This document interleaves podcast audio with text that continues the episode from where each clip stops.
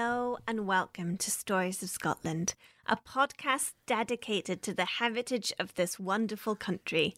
I'm Annie, your Haggai hunting archivist. And I'm Jenny, your wild haglet on the run. And in this episode, we're looking into the weird and wonderful history of the haggis. Yes, haggis is the national dish of Scotland, and it tastes like a perfect balance of meaty miscellany and oats deep in a cloak of black pepper seasoning. It's rich and fatty, stuffed deep in its strange grey balloon like skin. Mm. Nowadays, there are a great variety of different types of haggis, and vegan and vegetarian haggis are increasingly popular, which are the varieties I prefer because I don't have a strong enough stomach for the real haggis. Well, Annie, luckily for you, the haggis brings its own stomach. That's the whole point. It's literally, it comes wrapped in a handy stomach. It's a stomach. Yeah. That's right. Everyone get your grimaces on. It's going to be a long episode.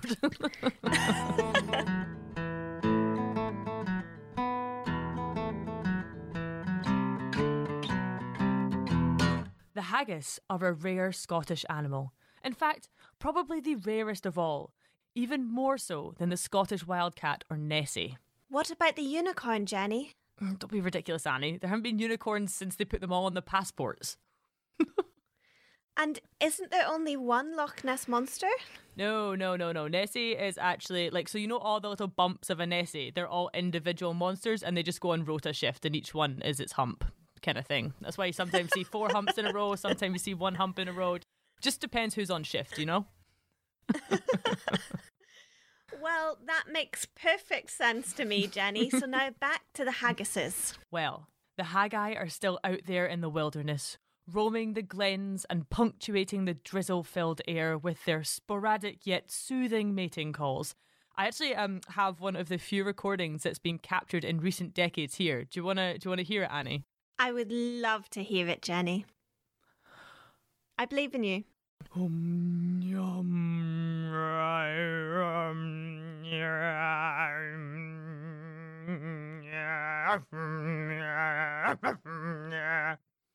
Something along those lines.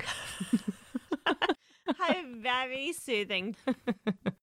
One of the reasons that haggis are so difficult to spot in the wild is that their long auburn hair tends to tangle in a knot with the heather that they're commonly running through, and this creates a sort of roaming heather patch. But if you were to catch one and comb out all the bracken, which would be no easy task, then its shiny coat would be worth a pretty bitcoin on the deep web. I heard in the olden days that they used to make scarves out of haggai skins. Yes, scarves and sporran used to be made out of haggis. but good luck catching one of them, because the haggai live on the steep slopes of the glens and up treacherous mountainsides. Because of this life on the slant, their evolutionary path has been also somewhat skew with. And after thousands of years of environment driven natural selection, one side of the haggis's legs have grown longer than the other. This means that they are much more stable on the slope of a hill than any other creature, and they can therefore outrun any predator while also being able to reach food that would otherwise be unobtainable. However, it does mean that if the haggis were to wake up one morning in a daze and start its day off in the wrong direction, then the poor creature would have no footing at all and tumble down the hillside. And because of its aerodynamic, rounded body, it can reach great speeds on its bounce down the mountain. And this, Annie, is where the term the Flying Scotsman comes from. well, Jenny. Shockingly enough, some of this story is supported, though with slight variations, from the archives of the Montrose Standard, a local newspaper from January 1925. Wait, really? Yes, why wouldn't the archive support your vigorous research, Jenny? No reason. No, my research is as uh, watertight as a sheep's stomach, Annie. So here's the version from the Montrose Standard from 95 years ago. The haggis is a wild animal that frequents lonely places in the Highlands. It is ferocious to the extreme, and it is a great fighter. but its flesh is so great a delicacy that it is much sought after, and desperate chances have been taken in pursuit of it, as well as trying to evade its wrath. Time and again has the sturdy Highlander gone out in the dead of night to track the kingly haggis to their native lair. For hours, the intrepid hunter will lie quietly on their stomach behind a haggis hole, awaiting the faint blink of dawn. At first light, the brute of a haggis arises with a stupor of sleep still upon it, and ventures out in search of stray, mealy puddings. These are the only bait by which the haggis can be trapped alive. The haggis can be killed in only one way. Its vulnerable part is the tender, unprotected softness between its shoulder blades. And it is at this point that the craft hunter strikes. If the hunter is successful, the haggis is theirs. If not, then the haggis is free. There is a bounty on haggis tails of tuppence half a penny. This is how the average Scot has become so wealthy. So remember, this was written 95 years ago. So, by my calculation, according to inflation, a tuppence halfpenny is only worth about 50 pence to a pound in today's money. Oh. So the valiant haggis hunter would only be able to buy a small loaf of bread from the bounty on their haggis tail. Nonsense, Annie. Scotland's castles were built on haggis money. Let's head back to the archives, Jenny. The Scots eat haggis for the same reason as the ancient savage drank the blood of his slain adversary from a skull, to imbue him with the courage of his noble foe. Of course, the Scot has to have great bravery in the first place to attempt to even eat the haggis.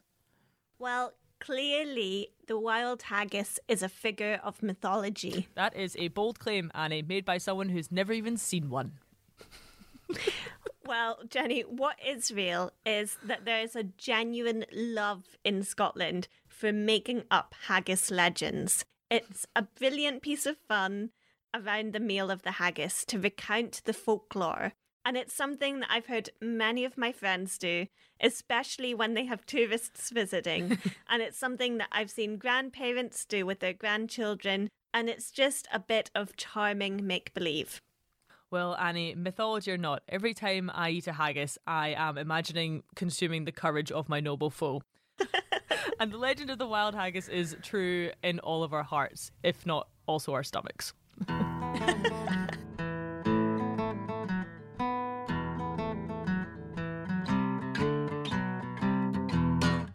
I do think the most ethical meat that folks can eat has to be the full body of an animal, including the blood and the organs, because it means absolutely nothing is going to waste. So I do think the haggis is quite an ethical way to eat meat. Mm-hmm. But Jenny, please do tell me about what is going into a traditional haggis. You sure about this, Annie? You sure you want to do this? I'm not sure, Jenny. I'm not sure. well, we're doing it anyway because you asked. Haggis is part of a rich dynasty of Scottish puddings, a king amongst kings that has ruled for centuries. Now, don't go thinking of like jam puddings or treacle puddings when we talk about Scottish puddings. It is not like that at all. Okay, so for our international audience, when we're talking about puddings here, we are not talking about dessert. I would be raging if someone's like, time for dessert, and it's sticky toffee haggis. I would be really quite disgusted. Can you just imagine pouring a bit of custard on it? Oh, lumpy bumpy custard for your lumpy bumpy haggis. oh don't, Jenny. It's making me bulk. now, these puddings are made of what all the special puddings are made of innards. We have black pudding, red pudding, white pudding, and king of them all, quite literally wearing his guts for garters, is the haggis, the one pudding to rule them all. So these puddings are a kind of sausage style savoury meat dish, which in Scotland consist mostly of blood or organs of an animal being stuffed inside some kind of skin, usually with some oats to bulk it up or some barley. I really want to apologize to anyone who's listening to this podcast at like 8:30 in the morning. like they've not had breakfast yet, they're still on their coffee. But the name pudding comes from the French boudin. It's the old alliance of sausages. Yes, and the nobles of our pudding dynasty are showing off all their offal. So, Jenny, please tell me more about the haggis handmaidens of the pudding court.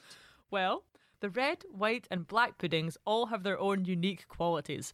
Much like pieces on a chessboard, they all play an essential role in Scotland's socio political game of fatty foodstuffs. Just wait for the Netflix special on these. Our bishop is the white pudding, a sacred mixture of oats, suet, and onions, sometimes with a little sprinkling of pearl barley in there if you're feeling adventurous. The suet is the hard fat of the animal, so it has a rich flavour, and it means you get the flavour of meat without actually using up any of the expensive meat, just the fat. So I find white pudding tastes a lot like skirlie, which is a kind of oaty stuffing that we would serve with roast dinners up here. I just had Skirlie for the first time the other day at a Sunday roast, and I was trying to pretend like it wasn't my first time, but it was very obviously my first time. did you enjoy it, Jenny? I did. It was very, very, very rich tasting, considering it looks like a bowl of porridge at your dinner table. And it's got this intriguing grainy consistency that you just don't get with any other stuffing. like a really rich trip to the beach. now, next we have red pudding, our brave knight. Most commonly found clarted in batter in fish and chip shops, red pudding is a meaty melody of beef, pork, or bacon mixed with fat, rusks, and spices. Because of its high meat content, it tastes a lot like like your regular kind of sausage with extra flavour from again the excessive suet. And nowadays it's often got like um, a cheeky wee bit of red food colouring in there to make it even brighter red. Well, Jenny, it takes a brave knight indeed to joust with a red pudding. I am so sorry to all of our listeners for all of this episode. Black pudding is more. There's so many puddings. There's so many meaty puddings. the black pudding is our castle of the chess set. A strong, sturdy, and full flavoured black sausage made of oats soaked in pig's blood. The most famous black puddings in Scotland are from Stornoway, where they're frequently serenaded by the band Peat and Diesel. And I have to say, I think black pudding is my favourite out of all the puddings we have mentioned. It's uh it's it's the most do you say like the, the least offensive.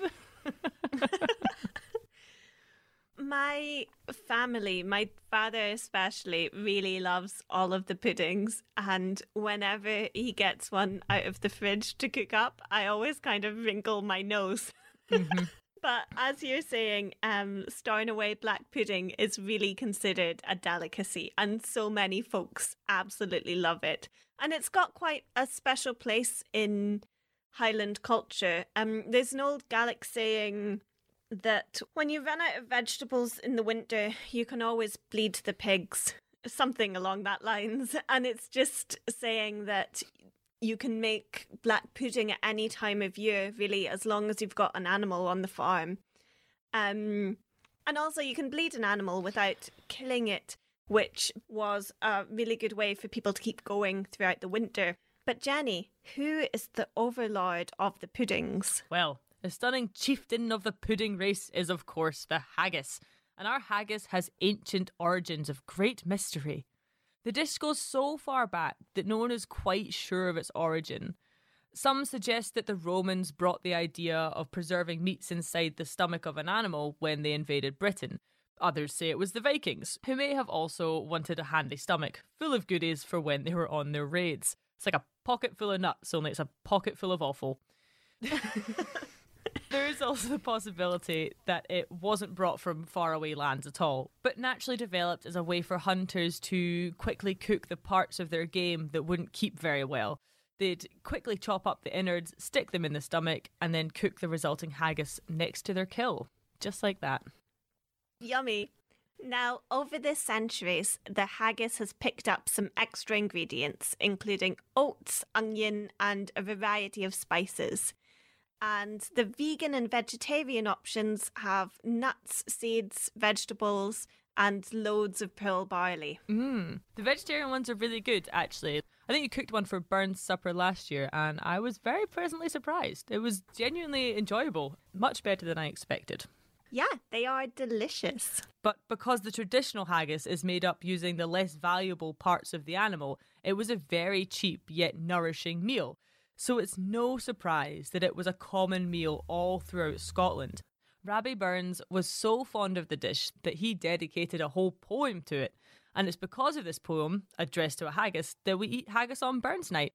It has become so synonymous with Scotland that it's now our national dish. Yes, it's a very versatile dish, and I'd say the majority of people just pick up a ready made one in the supermarket. It can be boiled, baked, just popped in the microwave, or a Scottish speciality, it can be deep fried in batter. Plus, there's now variations such as haggis pakora, which is a perfect fusion of South Asian and Scottish cuisine. They're really good. I love a good haggis pakora. Mm-hmm. Mm, num num num num num. Anyway, Jenny, I found a lovely Victorian recipe for a haggis, which seems to be really quite authentic to everything we imagine the haggis being. Shall we read it out for folks? I mean, do, do we really want people to know how the Victorians made a haggis? Have we not Yes, put them through enough? All right, okay, here we go.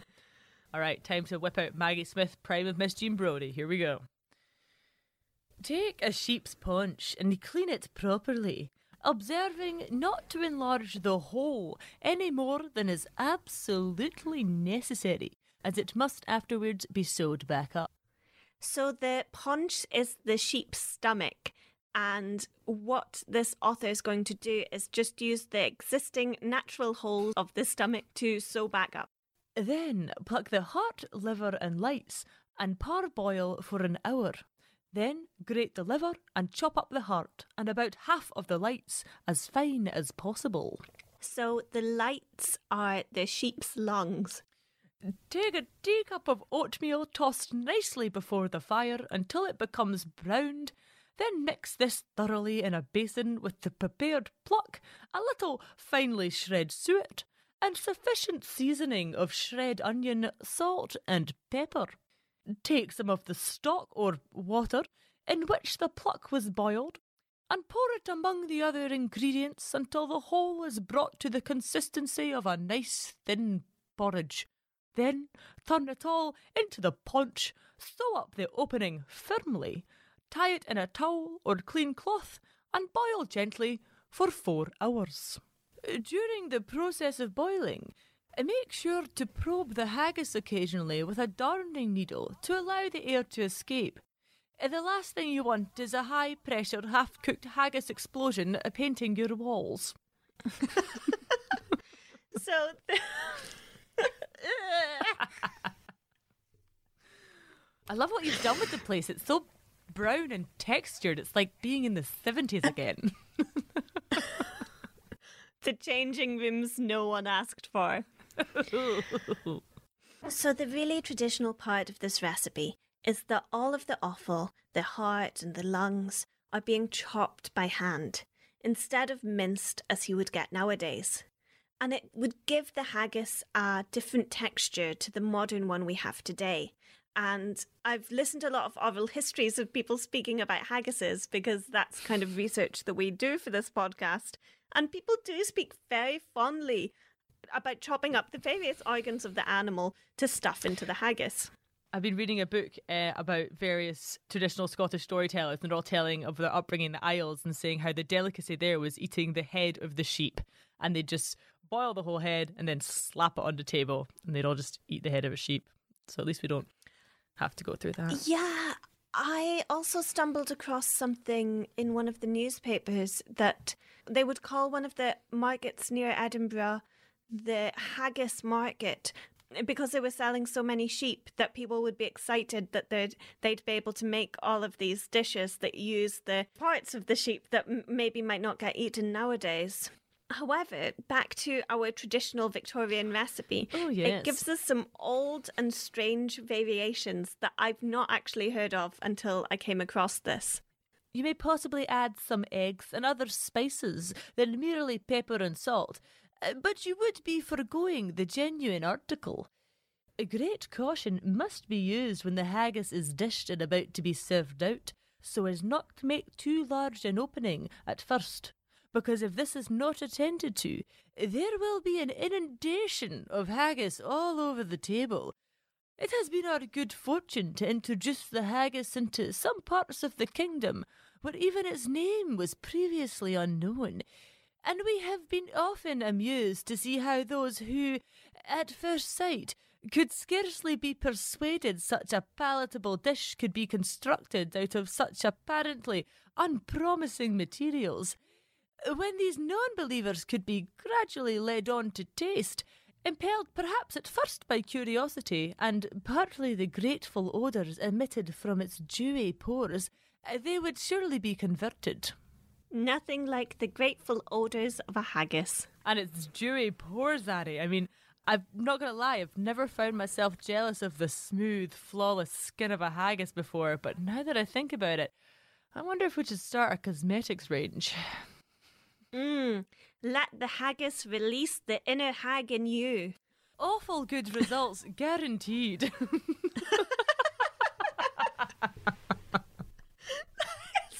The joke I expected, but that's so funny.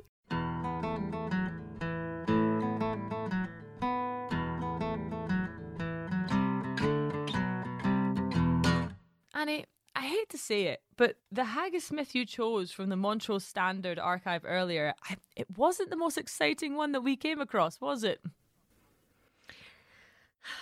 Well, Jenny, I did notice there was another legend right next to it, mm-hmm. but I thought that this was a bit too far fetched and ridiculous, even for our podcast that tends to look at slightly surreal folklore. Annie, none of that. There are no limits to our probing of the innards of mythology. Plus, this is a beautiful story. It takes us back to medieval Scotland, the lands of the clans. When Scotland and England were ruled by different monarchs, both independent and frequently feuding. So, Jenny, I'm really not sure that we actually do need to retell this mythology. The haggis and how it freed Scotland. The haggis is not the famous musical instrument beloved by all those who hail from north of the Tweed and abominated by the unmusical. However, the sainted haggis and the bagpipes are so closely related that it is difficult to tell them apart when they are played together. Now, now, Annie, please, this is factual. Now, Scottish history informs all who care to read it in between the lines that the poor, peace loving, law abiding, sober, harmless, oatmeal eating Scots in bygone days were much harassed by their thieving, head chopping, roast beef loving neighbours to the south of them, the English, and that for years they strove vainly to clear the beloved land of the Sassenach hordes. So, I mean, these are just hugely problematic and offensive stereotypes because if you actually look at the history, the Scots were also expert head choppers. Those beef loving lowlanders. But yes, I guess if we are in medieval times, there is certainly disputes between Scotland and England. One day, in dire straits, it occurred to one of the noble Scottish leaders, Sir Ian MacAllister of Hague, that if the awe inspiring shriek of the dying haggis could only be preserved and reproduced, that it could be used as a weapon. This shriek might be the means of terrifying and putting the English to flight. After years of research, a whole loch of whisky was found in a quiet, unfrequented part of North Scotland. Okay, I'm just going to dispute this. There is no way that an entire loch of whisky went unfound for years in the north of Scotland. no way. I was just hiding in a glen. the experiment was tried out before the then aged and venerable Sir Ian, who was spending his days peacefully by the Whisky Loch shore, taking in the waters quite literally. Haggis from all over the Highlands were trapped and transported to the loch, and then, when they were on the shore, they were stabbed and held above the marvellous whisky filled loch, and as they commenced their last long drawn swan song, they were dropped into the whisky waters.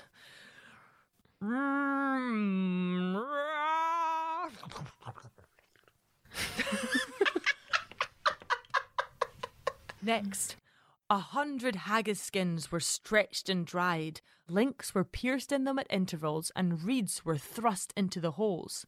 Through these reeds, the whisky, which now contained the preserved yells of a hundred haggis, was poured. A hundred volunteers were called for the hazardous undertaking, and a million immediately offered themselves. But finally, it was narrowed to the best haggis handlers that there were, and a hundred of Scotia's brawniest Highlanders, each with a haggis skin fully charged and under his arm, set out in the dead of night to liven up the English by murdering them. In the dead of night, at a given signal, the snuffy sneeze of their leader, the gallant men of the north sprang to their feet, compressed the haggis skins under their arms, and reproduced one hundredfold, in terrifying and thunderous volume, the hundred haggis's dying yells. And those, Annie, were the first known bagpipes in history, and paved the way for the invention of the modern gramophone, and in fact, beats by Dr. Dre. The English broke and fled, leaving half their number dead on the field. The other half are still running away from the sound of the bagpipes to this very day. And this is how the haggis freed the Scots from England, once and for all. You can tell it's mythology because we're still not free of them. Well, they clearly hadn't heard of referendums back in this time, um, but this is a, this is a splendid example of how the haggis has inspired some of the strangest legends across the land once again. At least there were no chopped up lungs in this one. Our listeners enjoyed that story, Jenny, I would be genuinely shocked.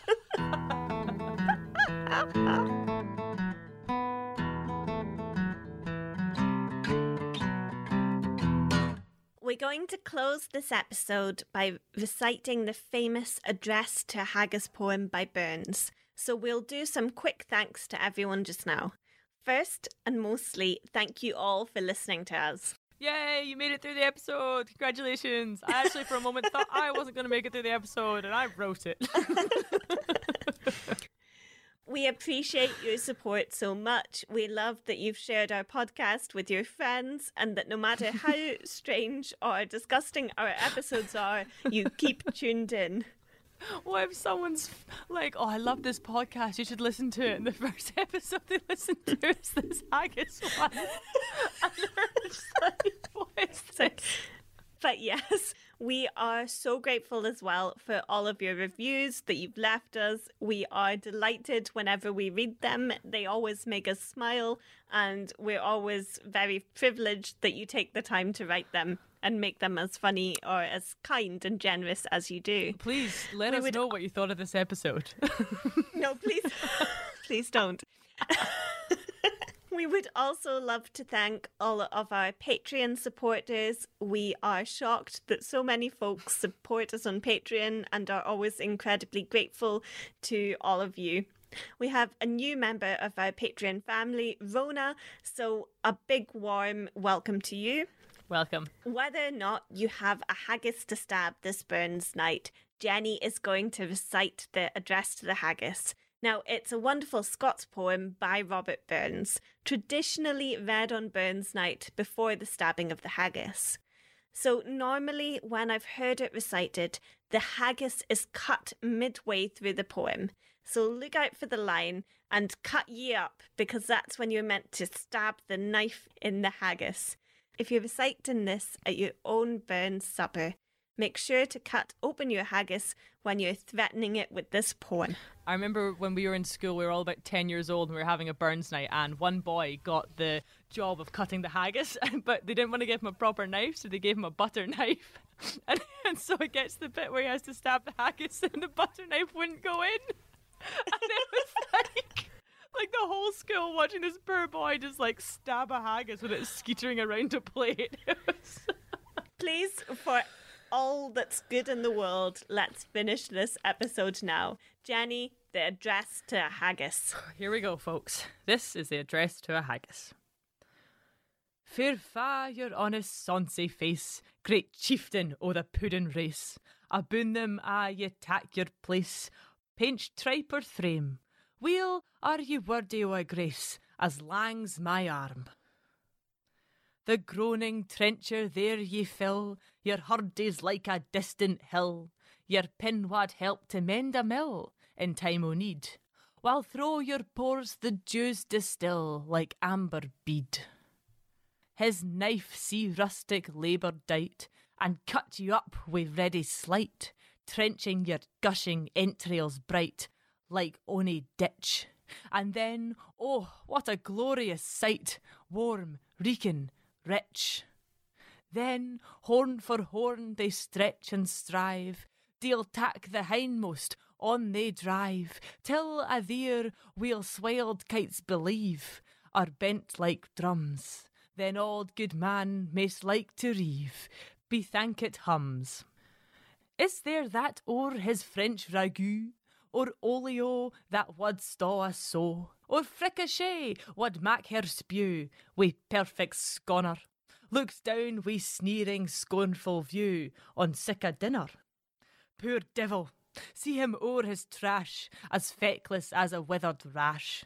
His spindle shank a good whiplash, his neve a knit, throw bloody fluid or field to dash. Oh, how unfit! But mark the rustic haggis fed, the trembling earth resounds his tread. Clap his wally neva blade, he'll mak it whistle, and legs and arms and heads will sned like taps o' thistle. Ye powers wha mak mankind your care, and dish them out their billow fare. Old Scotland wants nae skinking ware that jops in luggies, but if ye wish your grateful prayer, gear a haggis. Beautiful. Thank you so much, Jenny, for that great attempt at the address to the haggis. Thank everyone for listening to Stories of Scotland. We promise our next episode will be better. Wherever you are in the world, have a wonderful Burns night. Slàinte mhath. Slanjava.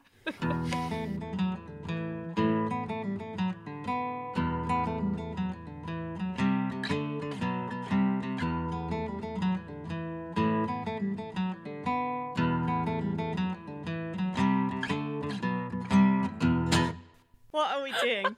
we actually did an episode on the Radical War. Remember when we did history? You know, yes, I do. I'm not even going to go back into the, the archives of our respectable episodes. We're powering on through this episode, Jenny. I think we're both just like, please let's never talk about the innards of a sheep again.